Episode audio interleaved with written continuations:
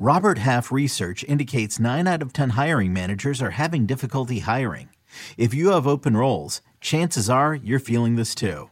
That's why you need Robert Half. Our specialized recruiting professionals engage with our proprietary AI to connect businesses of all sizes with highly skilled talent in finance and accounting, technology, marketing and creative, legal, and administrative and customer support. At Robert Half, we know talent. Visit RobertHalf.com today. This is Fantasy Football Today from CBS Sports. What a play! Can you believe this? no, I can't. It's time to dominate your fantasy league. Off to the races, and he stays on his feet. This is gonna go the distance. Now, here's some combination of Adam, Dave, Jamey, and Heath. Well, the game of the week, game of the season was supposed to be, didn't exactly live up to the hype. Philadelphia 31, Miami 17. It wasn't bad, it wasn't bad, but we didn't get exactly what we were looking for. And the Eagles didn't get a penalty the entire night, even though they committed many penalties throughout the night. Welcome to the show, everybody. Beyond the box score. I have no, I don't care about the outcome of the game, but it was some pretty bad officiating around the NFL. I have to say that in Week Seven, not the best week for uh, for the referees.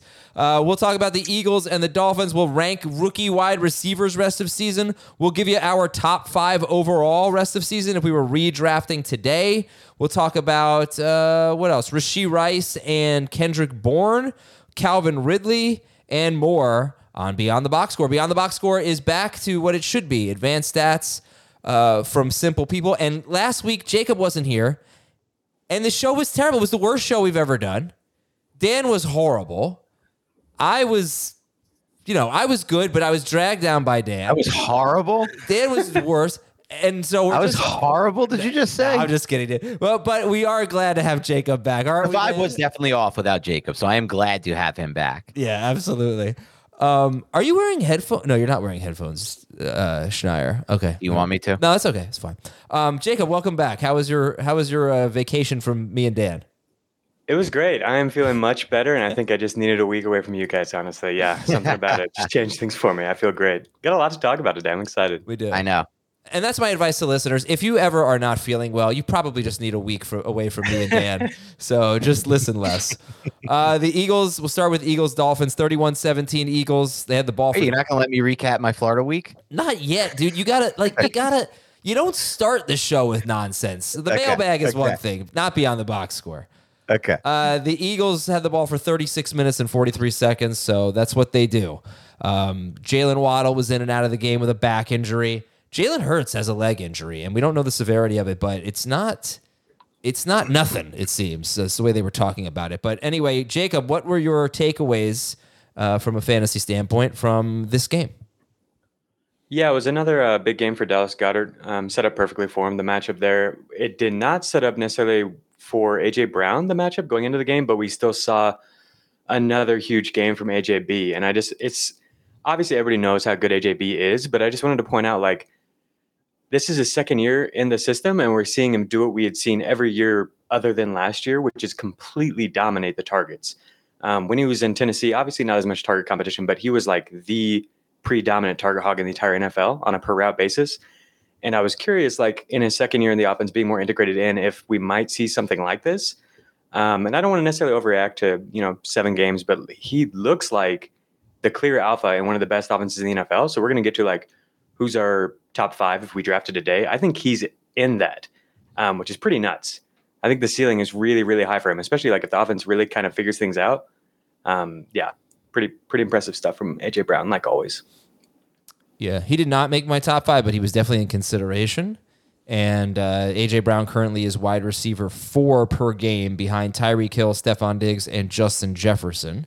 And he's just having a monster year, 809 yards in seven games. And I don't really know, Dan, what to say about DeVonta Smith at this point. I really thought he was going to have a big game, but yeah, I mean, it's kind of related. I mean, AJ Brown is just too much of a target hog right now. And also Dallas Goedert is there, and also D'Andre Swift is there. So uh, it's not happening for DeVonta Smith. He is outside the top 30 at wide receiver at the moment, which is also where he was last year before the Dallas Goedert injury, and then his season changed. Uh, but uh, what are your thoughts on Smith? Do you still think he's a must start guy? Yeah, I thought we'd get a little squeaky wheel here, like we got with Davante Adams this week, because earlier in the game they were looking to Smith, and Smith had a big drop. I would call it. I don't know if you could definitely consider it a drop. It was a tough play to make, but that was a 20, 25 yard play that he didn't come down with. That might have changed, you know, would have changed his box score a little, but ultimately, like you said, Adam, that would have only led to what six targets instead of five. It's not the role we were hoping for. It's not the role we wanted. You made a great point there, I think, about his post, pre and post numbers with Dallas Goedert's injury last year. Well, Goedert's healthy this year, so obviously that's not a good sign for him. I don't think. It just don't think there's enough pieces in this pie with how well they run the football with D'Andre Swift to to kind of get both of these guys going. If AJ Brown is going to be this much of a target hog like he has been.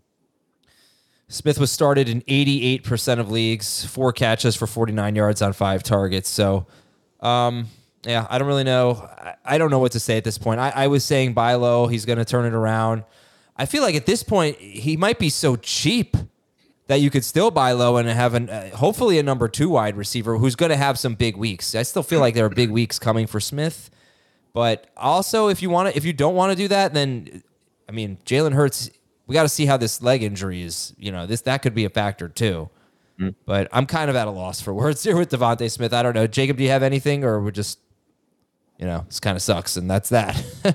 yeah, I think DeVonta Smith is really good, and you just are going to be patient. And if you want to buy, I think that that makes sense because he's still in an elite offense. If anything happens to one of those other pieces, right, then all right. of a sudden he's one of the most valuable players in fantasy. And it's possible that he just outright earns a larger target share. We saw that happen last year over the second half of the year. He out targeted AJ Brown from like week eight or nine right. on, um, so he can do it. Um, yeah, I would just be patient if he can. Okay, uh, tough tough break, I guess, for D'Andre Swift, who uh, didn't get the touchdown. Kenneth Gainwell did. That was weird, but Swift's still the lead back there. All right, let's go to the Dolphins side of the ball, Dan. What stood out to you from a fantasy standpoint? Well, it stood out that we could see potentially bad game script. We haven't really seen that too much this year, and it held back Raheem Mostert, who looked good on a, on a carry or two, but ultimately didn't get a lot of touches in this game. And that was what stood out the most to me, I would say. Obviously, the, uh, the Jalen Waddle injury kind of, I think, impacted their game plan and what they wanted to do to attack the Eagles. So that wasn't great for them. But you know, this is a team that lost an offensive lineman in the game they couldn't afford to lose, and Isaiah Wynn that also hurt them, and they're down a lot of players in the offensive line right now. We it hasn't been an issue to this point with the Dolphins because to his anticipation and because of how much speed they've had on the field, but it was an issue in this game. Um, that's not going to happen every week. They're not going to face a D line like the Eagles every week. But in these tougher matchups, when it gets colder, game script is, is not going the way they want them to. This is an offense that we can still see when they fall behind isn't playing at that same level as when they can control the game script and they're playing from ahead. It's a good point about Isaiah Wynn because, you know, obviously Terron Armstead is out. He's on IR, hopefully back some point soon. This That was the third game he's missed. So that's the starting left side of the offensive line against that defensive line. It just – can't run the ball on that. And I think they started getting to the perimeter a little bit with Raheem Mostert in the second half, and that was right. working a little bit better. But at that point, it was too little, too late, and the Eagles controlled the clock. So just bad game script. Tua Tagovailoa, by the way, has now scored uh, fewer than 16 points in three of seven games. He has one solid game. He scored 21 points against the Giants. He has three huge games and three bad games. Mm. I don't really know what to make of it. It is what it is. He's the number five quarterback overall. He's the number six quarterback per game. You're going to start him just about every week. You know what they're capable of. typically, when he had had a bad game, it was because either Mostert or Achane had 100 plus yards and two rushing touchdowns. This was just different. This was just a bad performance uh, by the Dolphins. And I think the Waddle injury, like you said, hurt. Uh, anything else here, guys, on the Dolphins? Not on this game. Mm-hmm. All right. Look, yeah, what, what, what is there to say? Right? These are two these are still going to be two of the best offenses in football. You're going to start these guys most of the time. Um, I know if you just saw the if you didn't know what happened, you saw the Waddle stat line. It wasn't good, but when he was on the field, he was actually making a pretty big impact, just dealing with the back mm-hmm. injury. Uh, all right, we've got Sportsline. We got great content on Sportsline. Jacob, what can we find from you on Sportsline on a weekly basis? Uh, first off, I've I got a promo code. You asked me yes. last time, and I was unprepared, but I got one. RJ took care of me. Thanks. Shout out RJ White, legend. Uh, promo code Gibbs first month for one dollar, and then it's very cheap after that. You can find all my work there, um, all the crazy stats you see me tweeting out. There's much more on Sportsline every week. We go beyond the box score, uh, so we've got an article version of this episode basically where I help you make lineup decisions, kind of sort through all of the positions, different tiers um, at each position, help you understand which players are bringing more upside and different ranges of outcomes and stuff like that. uh, DFS stuff. If you're into you know playing daily fantasy sports, there's lots of content for you as well. And then each week I do a week by week or a game by game breakdown that has all sorts of nuggets for every um, advanced matchup that you've got across the board. I have a great DFS tip for everybody because the best way to learn What's is, that? is from experience. So I'm in a DFS league with uh, like one friend and his friends or whatever. It's like a every week we set a lineup as a fifty dollar entry fee for the year, and every week the highest scorer gets some money, and then I think at the end of the year the highest scorer gets some money, whatever. So here's what you shouldn't do: you shouldn't almost every week, like I do, forget to set your lineup. And then I get a frantic, te- then I get a text at about 1.15 from our colleague, Darst, who runs this thing. And he says, you forgot to set your lineup. And then I have to set a lineup with only the players in the four o'clock slate. So that does make things very challenging. Yesterday, I think I had Stafford. I did have Kelce. I came in fifth out of 10 with only the four o'clock players. But I'm going to try to set a lineup earlier in the week so I don't forget. And that is, you can't find that information on Sportsline. You can only find that here. Anyway, promo code GIBBS, G I B B S, $1 for your first month. Give it a shot on Sportsline. And then uh, $9.99 after that. News and notes. Great news. Christian McCaffrey is going to play tonight, and Daniel LaRusso is going to fight. And Bijan Robinson should be ready for next week. All of the Arthur Smith criticism, by the way, I think everyone on on the internet owes him an apology. Uh, Austin Ekeler actually hurt his. I didn't realize this. He briefly left. He hurt his other ankle yesterday. He did play through it, but it was the opposite ankle from uh, the high ankle sprain in week one. Saquon Bike Barkley, Barkley hyperextended his elbow, played through it, gets the Jets in week eight. Jerome Ford ankle. Keaton Mitchell hurt his hamstring. See how long Dave wants to keep hanging on to him. Uh, Deshaun Watson left in the first quarter, and that. So I thought, you know, wasn't a huge deal. He'll be back in week eight. I'm not so sure. Listening to the post game Yeah. comments now with Deshaun Watson, that could be uh, an extended absence. Christian Watson left in the fourth quarter. I haven't seen anything on. I don't think it's so bad. Uh, Luke Musgrave, not sure about his status, ankle injury. The Packers also had three defensive players, two defensive backs, and a defensive lineman all leave with injuries. They have Minnesota. And I'm not sure if any of them were able to come back, but uh, they're a beat up team right now, the Green Bay Packers.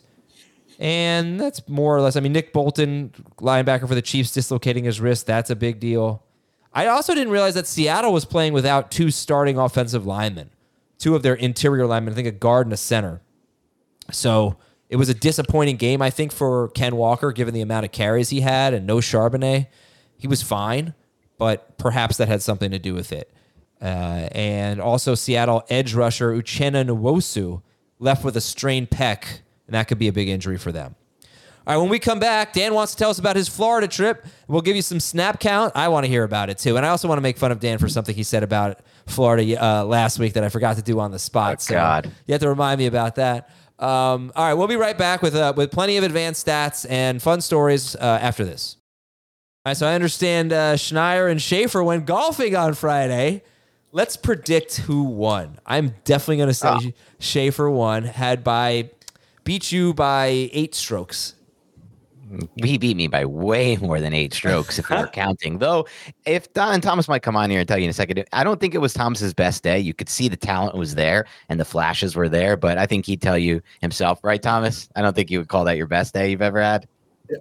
Was not my best day. I shot 90. Uh, the last time I played there, I shot 83. So seven stroke That's the type of talent Um, he has. You could see it in his stroke. Like the dude's got a great swing. He's been playing his whole life. I picked up the sport this summer. But my funny story Oh about that gosh. golf. Wait, did I cut you off, Thomas? Do you have something you want to get to? No, no, no, no, no. Okay, my no, funny no, no, no. story You're about good. that. Great day, great way to end the trip. Golfing with Thomas, my friend Jordan, who lives down there, and a new friend of mine, Connor, who works for us at CBS Sports. I didn't know him until then, but great dude, great fun day out there. And I got to say this Florida golf is unreal. We paid $27 for a course that was nicer than some of the $80 courses I play on back in New Jersey, like straight up nicer in every possible way. And part of that was because Thomas got me some kind of like frequent flyers deal or something. It was supposed to be like 42, but either way, when you That's could play golf for $27 on a beautiful course. And here's my funny story from that. I went into the golf thinking, I know Thomas a little bit. I've worked with him now for like a year and a half. And tell me if I'm right on this. This was your initial read as well, Adam and Jacob.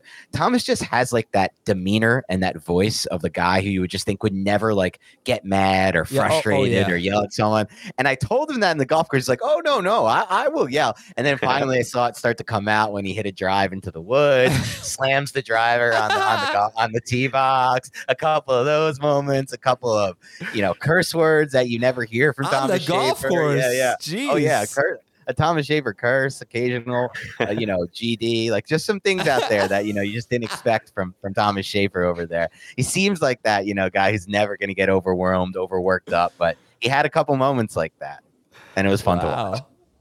And uh, you know, uh, Dan just picked up the game, and you know he said he sucks and all this. This guy was hitting like every fairway out there. I had, You know, we just gotta you, work. We, we just gotta get it. we just gotta get in the lab and you know work on that short game, and you know he'll And he be a great irons. Player. Thomas is going to help work with me. We're going to Oh, come back to Florida soon, just so I can work with Thomas.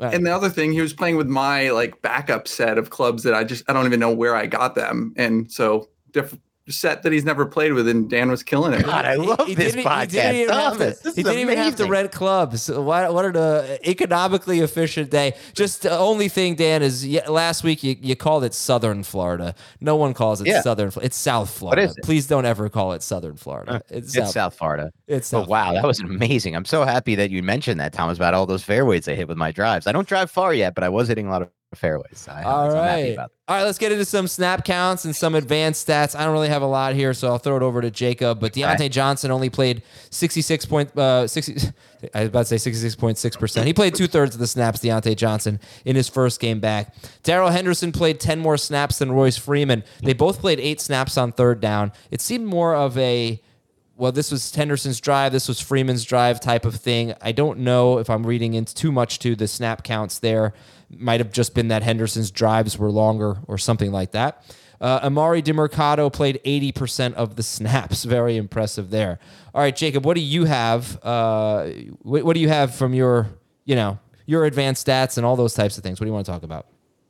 Yeah, we got three advanced stat topics. So I want to get uh, some discussion on each of these, hear from you guys. Uh, Dan looked into some of these on the film side of things as well. And then I've got some quick usage notes that I'll go through. The first topic is Jaxon Smith-Njigba. We finally got signs of life. Dynasty managers can breathe a big sigh of relief after this one. He ran a lot more downfield routes than we had seen previously. So his average route depth by week, this is per True Media, average route depth is the distance um, from the line of scrimmage where the initial cut in the route comes on average 5.7 6.4 6.1 6.9 5.3 yards were his first five games that was up to 11.4 so almost double in week seven um, so jake bobo actually played a little bit more he led the team in routes and i thought maybe you know it was a good performance from jsn but it was still a lot of the same stuff you know short yardage only type stuff. But then I saw this and looked into his route tree a little bit more. His air yards, all that was pretty encouraging. Led the team in air yards, led the team in targets. So really exciting stuff for JSN. And I think it's not just the dynasty note. I think season long managers need to take note of this as well. He's available in quite a few leagues, honestly. And I think a late season, like full on breakout, is still well within his range of outcomes. What did you see, Dan? Did you watch out JSN? Did you Yeah, watch I had a chance- Yeah, go ahead. Sorry, I had a chance to, to chance to break down JSN on tape. You know, most of the time we come back on the same page of this, Jacob. Um, but I will provide feedback when I don't. And I I, I wasn't as encouraged by the tape as maybe you uh, as maybe you were by the stats. So his touchdown was just a purely broken, simple coverage breakdown by Arizona, where they don't pass off the route and he's wide open on a post. I was encouraged by what you said that he lined up more on the outside and had more routes as an X or a Z, but I wonder if that was because Metcalf wasn't out. Something I also found discouraging was the fact that he only had one target the entire second half of that game. I didn't really understand why. Um, I didn't see anything that reminded me too much of what I saw on tape at Ohio State, except for one play, which was very encouraging. With 826 in the second quarter, for those who want to watch on NFL Game Pass and have the film, he ran a uh, Gino came back to him on uh, threw to him on back to back plays, and on the second play, he won on the outside as a boundary with a beautiful display of what I believe he's best at, which is that ability to stop on the dime, sink his hips, and then create separation at the top of his route stem. That's what he did on that play, and you could watch that. I put it on Twitter. You can watch the Arizona D back. He you know comes two to three yards off the ball or off JSN when he makes that break and he gets into his break. So that's like the stuff I want to see a little bit more of. And I want to see a little bit more post catch. There was one play they threw to him designed around line of scrimmage. He had okay move post catch, but I wasn't as encouraged as I really thought I would be, Jacob. And, and when a lot of those air yards did come on that uh, broken coverage breakdown from Arizona on his touchdown. Mm-hmm. It does give me a little bit of stop there. Um, I have more positive notes to, to talk about the other players you wanted me to highlight, J- Jacob, but I still want to see a little more from JSN. That's cool. I mean, we're not trying to just gas people up here. Like I, sure. yeah, I wanted to hear what we actually thought about him. I, I thought, you know, he was going to have a bigger second half, and the fact that he was kind of quiet, you know, did I did take note of that. I think it's mostly just encouraging to see that he was used in this role at all, um, yes. because we've seen absolutely nothing showing any sort of upside with how he's been used through the first five or six weeks.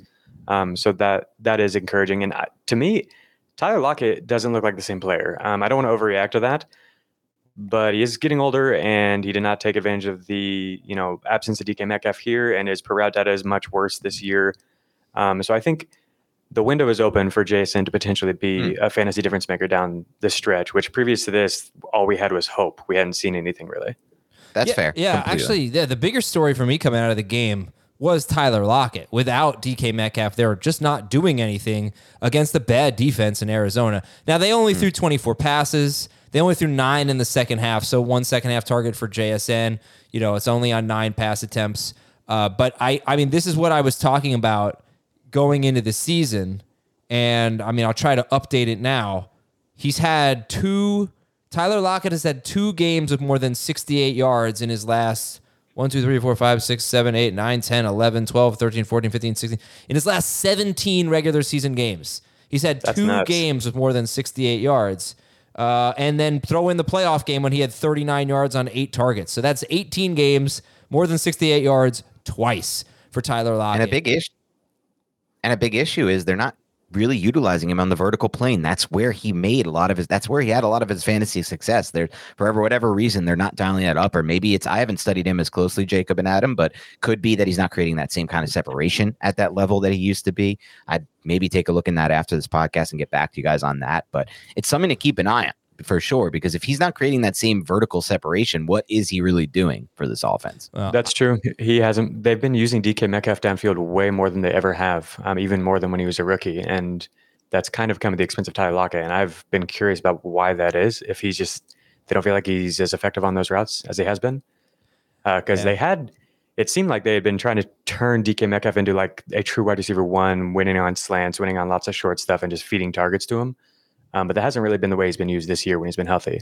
I'm, I'm concerned about the, Last thing on the Seahawks here is the last three games they've given up three points at the Giants, 17 points at the Bengals, 10 points against the Cardinals. They are better defensively. Now, obviously they obviously haven't oh, yeah. faced great offenses. The Bengals are not quite the Bengals. They're just running the ball and not throwing a lot and throwing conservatively. So they're just like they kind of flipped the switch last year with Geno, and they just said, "All right, let's be a passing team." And he threw a lot, and they've gone right back to their Pete Carroll roots of try to win with defense and, and ground and pound. Uh, yeah. It's not a great development. You hope maybe they'll start playing teams that are going to score more, but I don't know about Week Eight at, against Cleveland you know, Washington, the Rams. They got they got the Niners coming up twice. They got some higher scoring teams on the schedule. But right now their defense is playing well and they're not throwing much. Okay, we will have to be a little bit faster with the rest of this stuff as we have a, a long show ahead of us. So, what do you think sure. what do you want to say about the Steelers? Yeah, the next big topic is George Pickens. You mentioned that Diontae only played two thirds of the routes, but it was still incredibly encouraging what we saw from Pickens. We've never really seen him have a game like this with Diontae healthy. Um, week seven target share leaders, we've got AJ Brown, 50%, 47% to Tyreek Hill, 44% to Puka Nacua, 39% to Amon St. Brown, 35% to George Pickens. Uh, that is easily the highest data point he's ever given us with Diontae healthy. And I was really encouraged when I looked at his routes. They only used him on go, corner, or post routes, 31% of his routes. Um, so this is something I've cited a ton is that he's normally over 50% on those routes. And that is a huge problem for him because those routes just don't lead to targets for really anybody other than like Justin Jefferson and Chris Olave. Um, but they are using him more and more on slants. And I thought that might not stick with Diontae back. Um, but it did. They used him in a lot of slants, a lot of ends, a lot of hitches and stuff like that. Yep. Um, And so this this was not a good matchup for Pickens. When we've seen Pickens have his two big games this year, it's been kind of predictable. Even though it's been very good defenses in the Browns and the Ravens, it's very physical defenses. He's a very he fits a, a very specific archetype. He's very very good against press coverage and beating man coverage, and that's when he shined.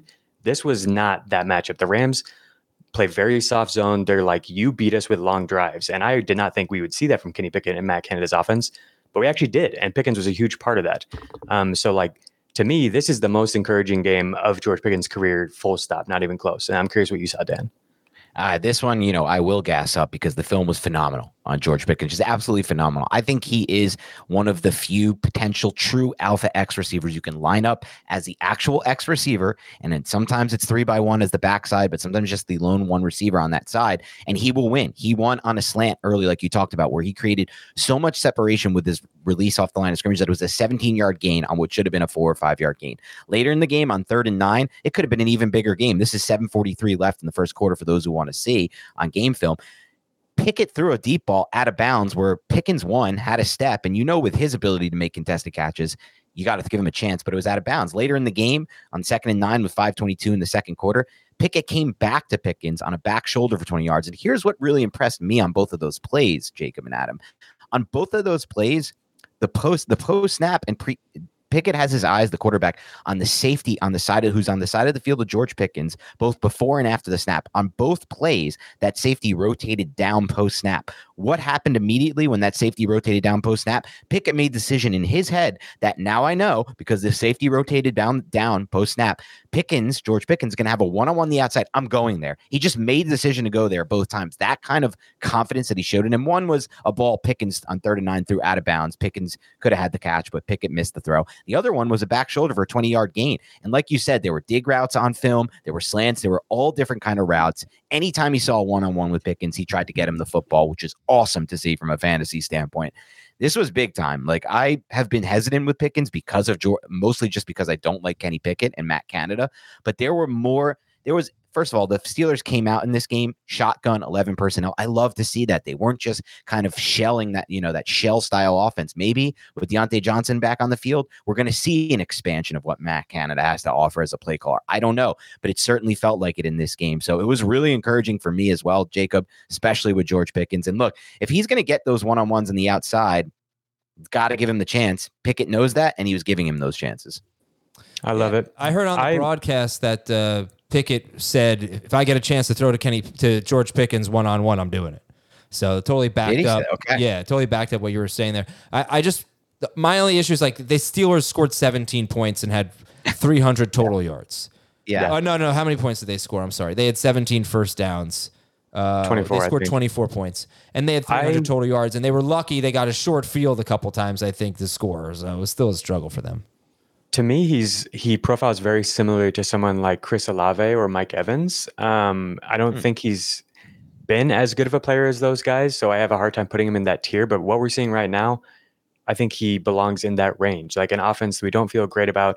That maybe will produce a lot of empty air yards, um, but like the role is there for him in the same way it is for somebody like Olave or Evans or even Nico Collins, everybody's favorite, you know, sleeper now. Um, does he? Would you take all those guys over him? What do you have on that? That's a great Oh, question. I definitely take Olave and Evans over Pickens. Um, I love what I saw from Pickens this game. Yeah, go ahead. And I hate what we're seeing in New Orleans. I hate what we're seeing in New Orleans. I don't know if I want to go all in yet on a Kenny Pickett offense for Yeah. reasons no, Adam th- kind of shouldn't. alluded to. but it's so much tougher for these defenses to to use that bracket coverage, that umbrella coverage over Kenny Pickens when Diontae Johnson is on the field. And like you just said, Adam, that was confirmed on film when he saw that safety rotate down. He was going to Pickens, so I, that's a great sign. I feel like for a fantasy standpoint. Oh, I'm not disputing that, but I, I think you got to give Evans credit. I'm a Sure. big Evans skeptic, but you got to give him credit. Olave, I, I think Olave's been fine. You know, he had a couple of games where Derek Carr, one game Derek, Derek Carr couldn't throw the ball downfield. Uh, another game was just a bad day. Um, but uh, I mean, I like Olave. Every time he touches the ball, it's just his speed. It just ju- really jumps off the page. But um, I guess you could say Kamara's hurting Olave, and I get that. But um, I can't take Pickens over Olave. I I don't have any beef with Olave right now. I would call him a buy low. What's wrong with what you're seeing from the Saints, Jacob? Uh, They just aren't targeting Olave like at the rate that I would like, and when they do, it's uncatchable at one of the highest rates of any player in the NFL. Um, I just think it's it's it's been worse than it was last year with Andy Dalton. Heath has talked about this a lot. Derek Carr is just I don't know, man. I, I do not like what we're seeing from Carr at all. Maybe it's just health, um, but he's captain check down right now, and when he does throw deep, it's been terrible. Well, Um, I don't know, man. I mean, Olave's got double digit targets in five of seven games. One of the That's because terri- they're pro- Yeah. they're producing absolutely ridiculous play volume. The Saints had like 87 plays, which is more than anyone's had in any game this year, and is like the third or fourth most since the start of 2022. Oh, the other thing that I want to mention because because the Jacksonville game, 15 targets, 57 yards for uh, Olave. Um, their offensive line, the Saints' offensive line, so beat up. That I think is a bigger issue, and that is why I think Derek Carr is getting rid of the ball so quickly. It- Against Tampa Bay, it was definitely his arm, his elbow. I, last week against Jacksonville, it was the the pre, the pass rush. I mean, he was just skittish. Um, so they definitely need to get healthy on the line. That will help. But my, I am definitely taking Olave and Evans over Pickens. I think it's a kind of a toss up with Nico Collins. How do you rank them, Jacob? I think I would take all of them over Pickens, but I think he is approaching that territory. And if we get even one or two more games strung together like this with similar data points, where he's not just the downfield threat, he's not running all these go corner post routes, I think he could easily surpass all of them. Okay, last uh, thing from you, Jacob. So Denver's backfield usage is swinging more and more towards Javonte Williams, and he is also looking more and more like himself each week. So I'm really excited about that. When healthy, Javonte Williams is one of the most explosive rushers in the league. He can beat defending uh, opposing tacklers in so many different ways and break off explosive runs. And so I, I just love to see this. Love to see him getting healthy. Um, he did not avoid his avoided tackle rate per true media was not above 20% in any of his first four games. The past two games, it's at 30 and 40%. Um, and then, yeah, we saw season high in snap rate, season high in route involvement rate for him this week. Um, over the past month, Javonte ranks third in avoided tackle rate, fourth in yards after contact per rush, and second in explosive rush rate. Only one running back is ahead of him in all three categories, and it's Jaleel McLaughlin. Only an 18% snap rate for McLaughlin this week, though, for what it's worth. This is an underrated storyline for sure. Uh, the big, big winner for Javonte because he had a touchdown called back too. But Yep. 96 total yards. Did you take a look at him, Dan? Yeah, I got to see his film. His film backed up what Jacob is saying. So a few things I saw. He was economical on majority of his runs, processed the the cutback lanes, processed the blocks well. He showed off on a lot of these plays that jump cut that he had on his UNC film. Um, specifically on an outside zone run for nine yards later in the game. But his most impressive run by far, if you guys want to check it out on tape, is 952 in the third quarter. He they ran inside zone. He had 21 yard gain. I mean, that was the Javonte Williams I saw at UNC. That ability to just low pad level at all times, explode at once he gets the football away from contact. He forced a missed tackle on inside penetration earlier in the game, which I thought was really good. He had two runs of 11 plus yards on his first te- uh, four attempts.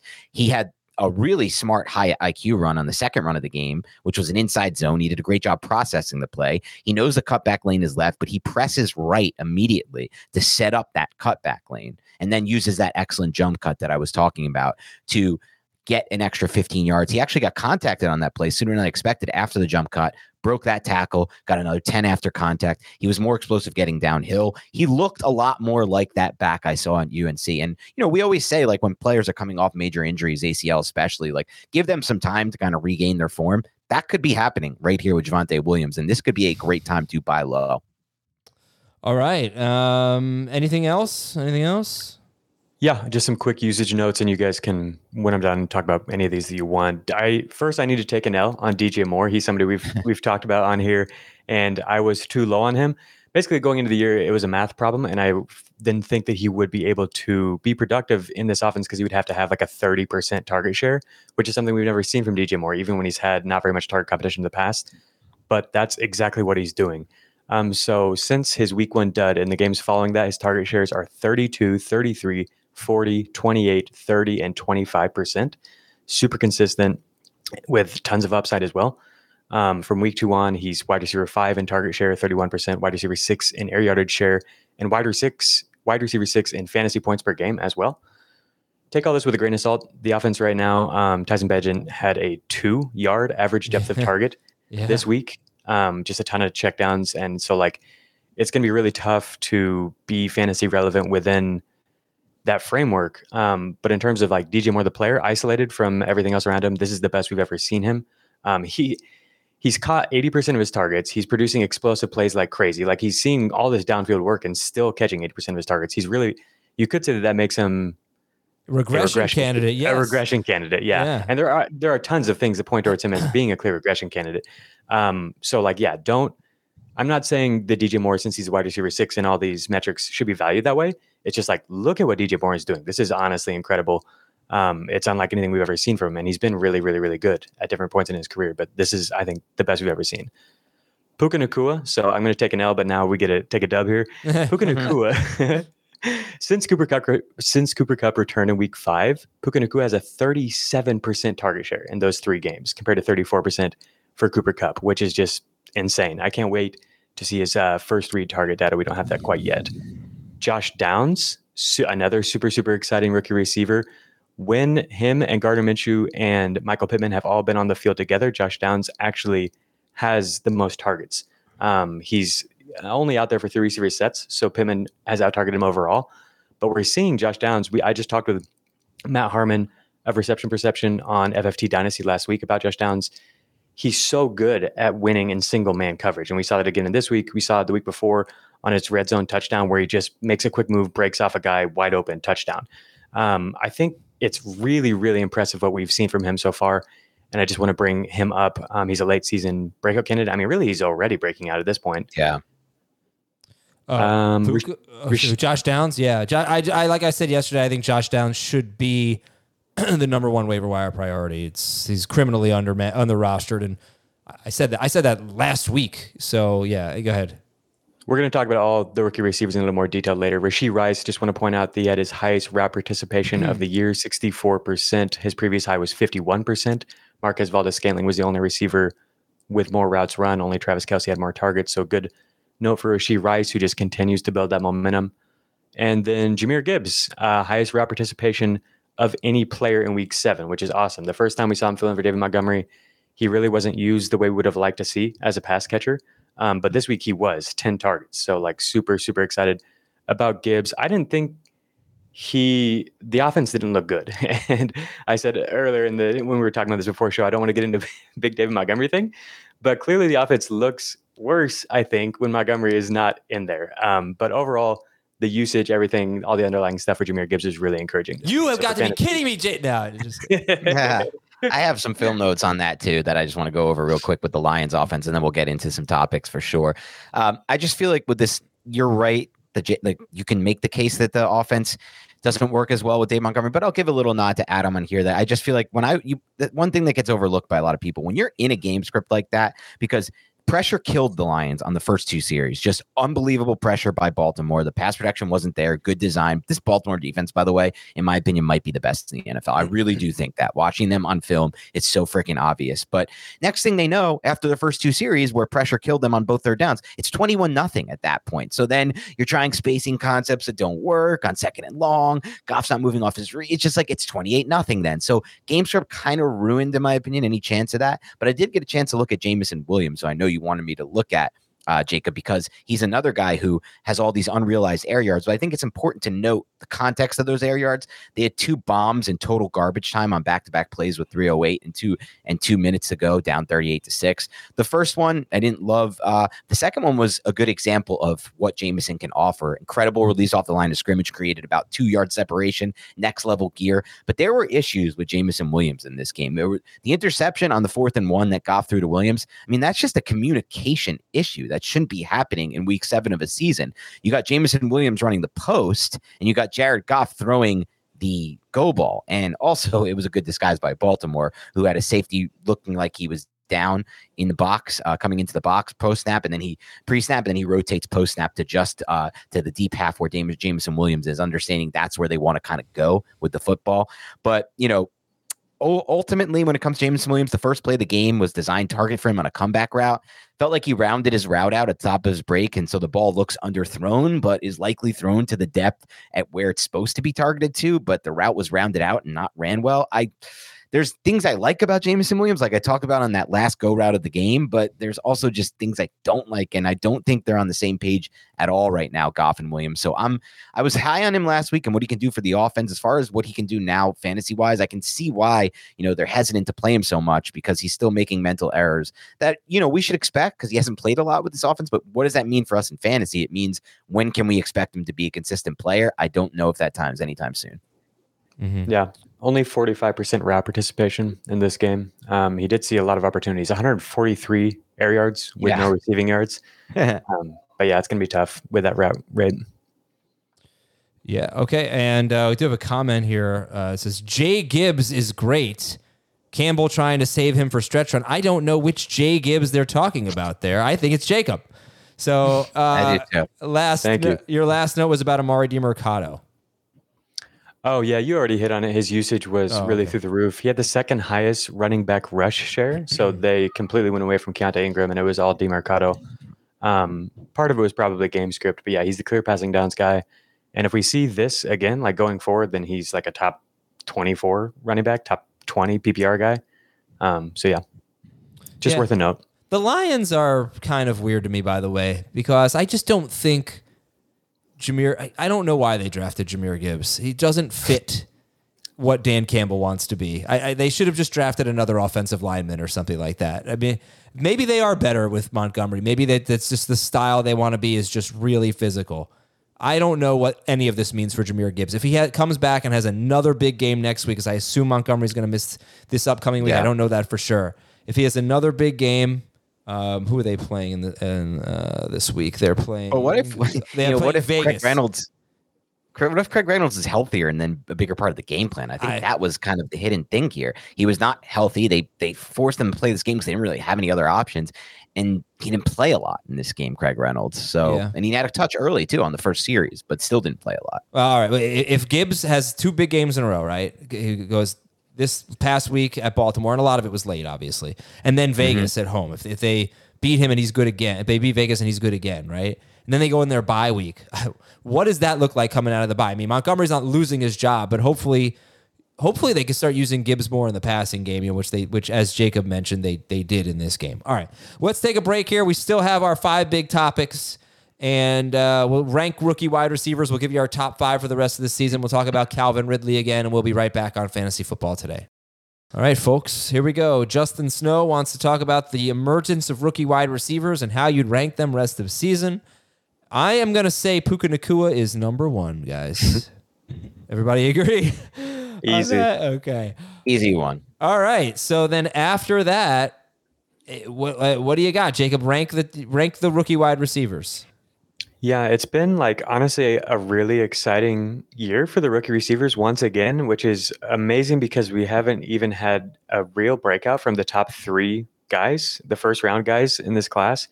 Um, and yeah, I think Zay Flowers is who I would have next.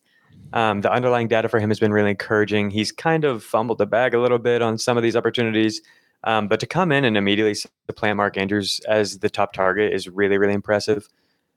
I would go Jaxon Smith-Njigba next. Um, I, I after hearing Dan, I might move him down a little bit.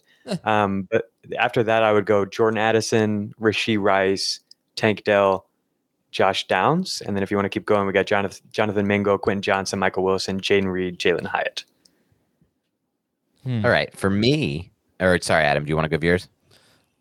I have no idea where to rank Tank Dell. No Yeah. idea. That is the toughest one. Now go ahead. Go ahead. So I think mine one and two are the same as Jacob, Puka, then Zay. I think that's a nice tier break. Then it gets tougher. I I still, you know, I was somewhat down on JSN just from this game tape, Jacob, but long term I still see opportunity there because I'm going off of his film at Ohio State. Fantasy Uh, playoffs, Jason gets Philadelphia, then Tennessee, then Pittsburgh, and that's beautiful. It is nice. So I don't want to to- totally rule him out, but I want to put a player up there. And I'm not gonna. I don't know. You know, it's very hard right now to rank players. Like Adam said, like Tank Dell. How close is he? Because when he's playing on the field, he's been unbelievable fantasy wise. Jordan Addison is he ahead of him? But I want to give some props here to Josh Downs because here's the thing with Josh Downs. He's not. We're not going back to Anthony Richardson at all. He's out for the season. The rapport that Josh Downs built with Gardner Minshew when he first got to the team and he was working with that second team offense a lot is showing. It's carrying over. And like Jacob said, he was awesome on tape at UNC working with Drake Maye. He gets open underneath. He wins those two way routes in the slot. He wins against man coverage. He could seriously just be a top three or top four rookie rest of the season because of that rapport, which we've seen carry over so many times in fantasy football, how important that quarterback to receiver rapport is uh, with Gardner Minshew. Uh, so I would put him maybe up there as four or five for me. I really like Josh Downs rest away. And one other player I want to shout out here. Um, obviously, I want to put Rashee Rice over this three, player. who's three for put- you? Who's three for you? Three probably is Jordan Addison Okay. if I had to. Yeah. Addison, Dell, Josh Downs in that same three to five range. I'm not sure where to rank them. Or sorry, JSN also. So those in that three to six range right there. And then the next range of players that I want to, you know, Rashee Rice, worth talking about. But the next play of players I want to bring up because he's so damn good on tape Oh, is Jalin Hyatt. Jalin Hyatt. Jalin Hyatt. There he is. Yeah. Because look, he deserves some credit for looking damn good on tape. And he came inches away from a touchdown in this game, too, on a third and one in the red zone, or third and two in the red zone. 25 yard touchdown would have changed his whole stat line in this game. They're still expanding it. Brian Daboll said, like, there's still a lot of things he doesn't do well, but we've learned now that the only way for him to get better is by putting him on the field. And so they're finally putting him on the field these past two games. And I know only five targets in this game, but if he catches that touchdown that was inches away, that's a stat line we can all get behind. He's so explosive. He's so good against man. And if if you know, hopefully it carries over to when Daniel Jones comes back on the field, Adam. But finally, the Giants are seeing if you're going to rotate those safeties post snap and give Jalin Hyatt a one on one, just like Tyrod Taylor said. Tyrod said, "I told J- Jalin Hyatt before the game, if you get a one on one, I'm throwing your way. It doesn't matter the down and distance." And that was true. He threw him second and nine. He threw him third and two on a go route. He doesn't care if he gets one on one. He's going to throw it, and hopefully that carries over Daniel Jones because he's going to get one on ones. That's how this offense is designed. That's how teams play the Giants. And so if he gets those one on ones and the quarterback's going there with the football, he could be interesting rest of the way too. Okay, my ranking is Puka, Flowers, Addison. It's kind of an easy top three for me. I'm gonna Okay. go Rice four, Dell five, Down six, but a pretty interchangeable list there.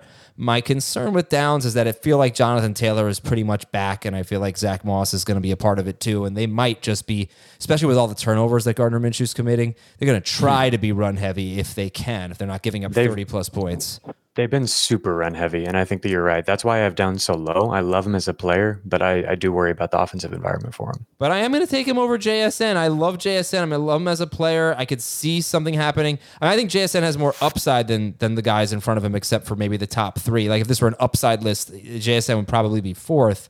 Um, but I got to see him do something good with with DK Metcalf on the field before I buy in. All right, this is from Scott. If you were redrafting today, what would your top five in, in PPR be? I would go CMC one.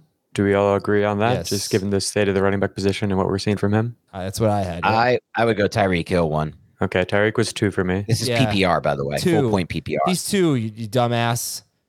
What? No, they- what? Tyree, Uh, yeah, McCaffrey, Tyree for so is is McCaffrey two for you, Dan? No, this is where it gets Get out of here! Get this guy out of here! Okay, I'm still going McCaffrey too. I just the injury. I know he's playing tonight, but it's an oblique. I just get a little scared off of it. All right. But okay, I'll say the oblique is nothing. I'll go McCaffrey too. Travis Kelce. Yep, Kelce. three. Kelce's three. Four For for me is where it gets interesting. Yeah, go top ahead. three. I think was pretty easy. I had Kupp four. Did you say Kupp? Cooper Kupp That's and what I AJ did. I are four Kupp and five. fourth. Yeah. So I think I have AJ Brown four, and then it's between Kupp and Diggs for for five. And I'm sorry, yeah, Kupp and Diggs for five. I love Diggs's role also. That's what I I have Diggs five. So I went McCaffrey, Hill, So you had no A.J. Brown. Kupp, Diggs, and then I I think I would put AJ Brown six, but I think honestly with like, it, it just wouldn't surprise me if AJ Brown were still a, a fantastic option, but that DeVonta Smith started getting more targets. Like, it- it- you know, there is that obstacle potentially there. Um, and I do But you wonder, know- like, at what point is there another? Is there a number two running back? Is there a running back that we're putting up there? Like, can Ekeler that was my there? point. Is there even a running back in the conversation? No. A. B. If we change this to half PPR, would the answer be yes? Probably not. You have to go all the way down to standard Not to yet, really even but- consider. But I could see that changing. Like Who? Taylor, I think better times are ahead for Ekeler. We'll talk about him soon. Maybe. Taylor is starting to trend up. I wouldn't be shocked if Bijan, especially in half PPR, But- or But are you taking any of them No. over these nine target a game no, type no, guys? not right now. No, no. And so, what does that say? Back to the argument we had on our first Beyond the Box Score show about anti fragility. Ekeler already injured. You know, every one of these top backs injured or not performing at the level we expected. It's it's getting tougher and tougher to justify these these. Ma- you only get one or two first round, you know, first round pick, a second round pick every year. Yeah, I only get really one, using I, it at I don't know running about you. I only get one first round pick a year. Yeah, yeah, I know. I meant a first and a second round pick, or in auctions, you only get a few big buys. Yeah. Just getting tougher and tougher to to you know use those on running backs. I think. All right, I'd love to continue this. Con- okay, Jacob, give me your top five. Sorry, finish the top five. No, we already hit on him. Oh. CMC, Tyreek, Kelce, Kupp, AJB. Okay, okay. Mm-hmm. Uh, from Jim, Kendrick Bourne and Rashee Rice are they must start receivers going forward? I don't know if you guys were able to watch Kendrick Bourne. I watched all of his targets from the last two games. Um, Whoa. Yes, I did not. and that's kind of a lot of targets. Actually, that's uh, 18 targets. Kendrick Bourne is not an explosive player. He is not going to wow you on film at all. But they are obviously very intent on getting him involved. It's wide receiver screens. It's four red zone targets over the last two games. I mean, they are doing a lot to get him going. His air yards, oh my gosh, his A dot in the last two games. Let me see. Against Las Vegas, his A dot was two yards. Against Buffalo, it was 1.9. So that's good and bad. I mean, you're not going to get explosive plays, but you are potentially going to get a very high catch rate. He definitely feels to me like the kind of player you you add and drop in two weeks. But I will say there is no doubt the way they're using him. Like for example, two wide receiver screens in both games to Kendrick Bourne in each of the last two games. He's playing 90% of the snaps. Um, you know, he even got uh, come in motion at the two yard line or three yard line, little pop pass to him. That's the, that's reserved for you know your playmakers, right? So I that's I think they really want to get Kendrick Bourne going. I don't think I don't think the Juju absence matters, but Juju is a short area target who averages five targets per game, and he's missed the last two games. So maybe it is a few targets here and there for Kendrick Bourne. Um, obviously, Rashee Rice is ahead of Kendrick Bourne right now. And in a three receiver league, Rice is a borderline must start, I think. Bourne, I am more intrigued when I see how intentional they are about it, uh, but still pretty skeptical of a guy at this point in his career on an offense that's thrown for like 200 or fewer yards, I think, in four or five of seven games. So uh, that's my Kendrick Bourne spiel. He's not a must start, but more more interested in adding him than I was yesterday. To me, Bourne is clearly benefiting from Juju's absence. Uh, you hit on it with the low ADOT stuff. Even with these past two games, his average depth of target is still 10.6 on the year. This hasn't typically been who he's been. He's been somebody who's used down the field more. Um, but I think with Juju at this point, like being a clear L for the Patriots, they're kind of shifting Bourne into more of this type of a role. To me, actually, the guy who's intriguing to talk about for New England is Demario Douglas, who got a ton of preseason hype. Uh, sixth round rookie. He played a season high in snaps this week, was second on the team among the wide receivers in routes run. And if you just look at his per route data, he ranks 17th in the NFL in target per route run rate. Um, his yard per route run rate is really good as well. Take that with a grain of salt 'cause he's only run 88 routes. But um, this is a guy who the team really liked what they saw from this summer, and he's been very productive. Clearly, their most productive explosive receiver when on the field. Um, so he's an, he's a name to note. Okay, let's put him in the rookie rankings. Throw him in Um, so I, that gives me a good opportunity to bring up Jalin Hyatt um, to just throw a little water on Dan's take here. Jalin Hyatt has been targeted on 8.9% of his routes run, which ranks 110th out of 112 qualified wide receivers. Um, it's Oh, wow. almost impossible to produce in fantasy with this type of a role. Um, he could have got there this past week because it was like the ideal matchup. Washington just like gives up big plays like crazy Yeah, they do. but like and they play Washington again later this year. But like outside of those types of matchups, it's going to be wildly unpredictable. Um, expecting anything from from Hyatt with the, these kind of targets. Yeah, but listen, man, this is this is vindictive, Jacob. This is the, about, about JSN. Dan uses his film to crap on JSN. Jacob's like, just wait till Dan brings up a giant. I am gonna just destroy him. All right, let's go. I want to make clear I didn't crap on JSN. Just didn't love the film from this game. Let's go to our next topic here. I hate to rush you along, but uh, this is a more important one, I think. What do you do from William here? What do you do with Austin Ekeler and Aaron Jones? Uh, Dan, what's your take on this? I want to go back to my preseason take with Aaron Jones, a player who was on my avoid list, clear cut avoid for me because I thought this offense would be horrible. I was correct. He's not even the featured, not even the full time, you know, workhorse role in a bad offense. Not good. So I'm not buying him at all moving forward. Uh, as far as Ekeler goes, I kind of agree with you, Adam. Good times are probably ahead, but I need to watch the tape to know because I just didn't see the tape on this game. And I know they were in the game for a little while, at least into the third quarter. So game script wasn't awful there. But you know, is the role in the pass game the way it was the same way it was supposed to be? Maybe Jacob has some stats on that. Is his fish? Is he running the same way? Is he is he having explosive plays, yards after contact, No. yards before contact? He, he is No. not No, at right? all. I, in fact, he had a he had uh okay wait where's the uh, the big play note I had on Ekeler? Um, uh, he had a 55 yard run against Miami in Week One. Other than that, Austin Ekeler's longest run is 11 yards. He has 44 carries this year, and only three of them have gone for more than six yards. So I do want to point out that he, you know, suffered the high ankle sprain that could still be a problem. I also want to point out that his numbers are really bad in the first three games of this season. Granted, it's over seven weeks. His rushing numbers were even worse in the first three games of last season. He averaged two and a half yards per carry. He did not have a run of longer than eight yards, I believe. In um, he didn't. Uh, yeah, I think it was eight yards in uh in the first three games of week of uh 2022, and then in the last 14 games, he was on pace for seven, 1700 total yards and he averaged 4.9 yards per carry and uh, you know the running is one thing where the hell are the targets is Yeah. this a Yeah. kellen moore thing yeah, it- One catch for one yard.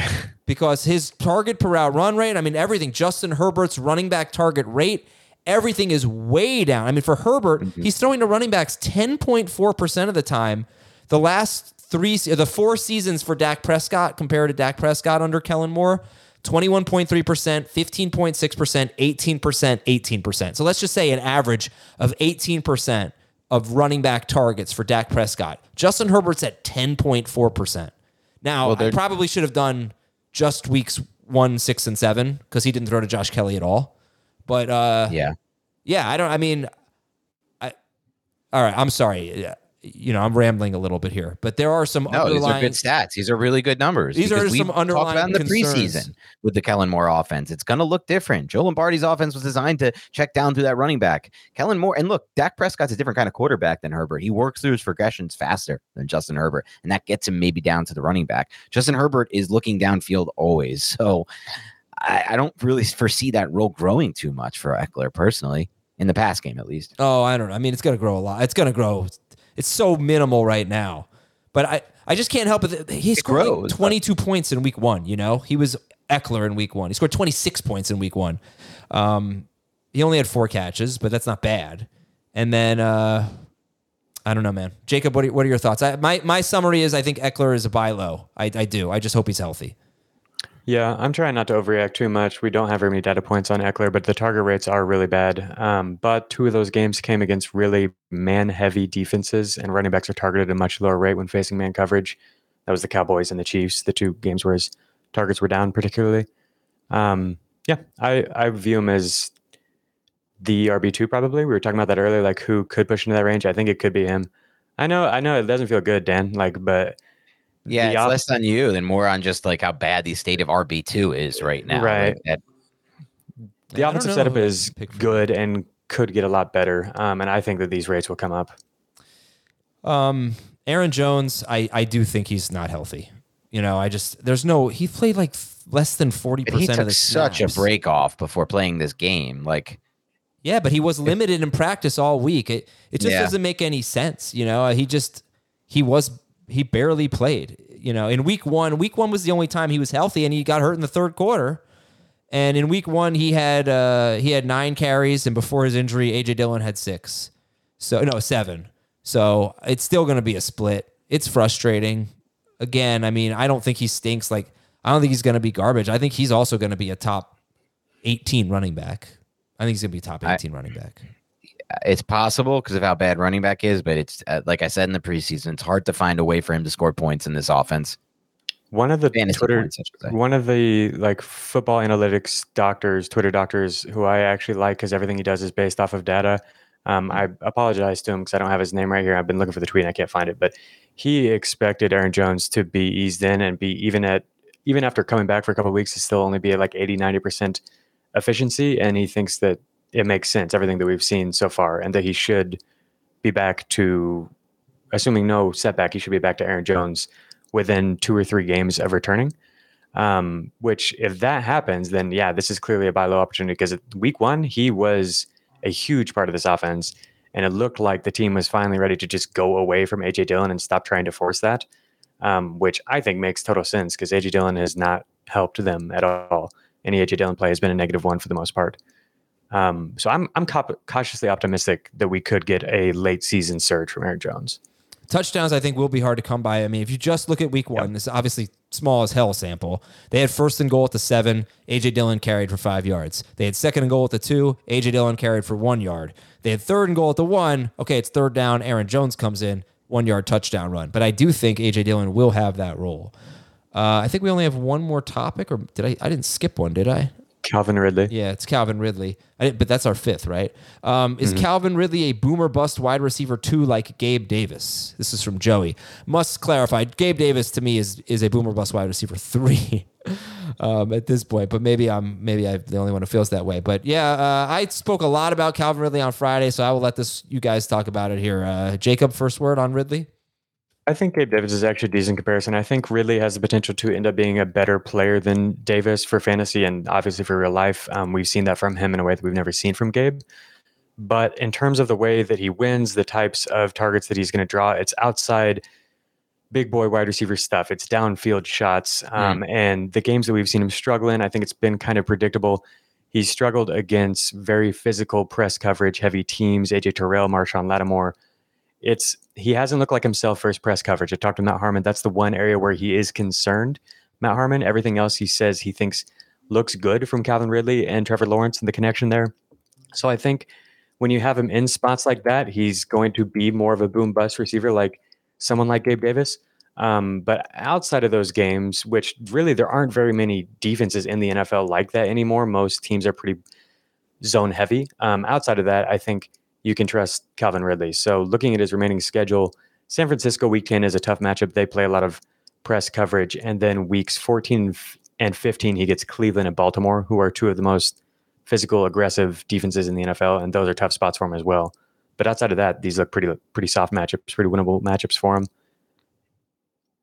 And I think in those matchups, he's a top 15 guy still. That Might be- matchups. Yeah, right. Uh, that might be bias on my part because I love Calvin Ridley, but I think we've seen him win in those matchups.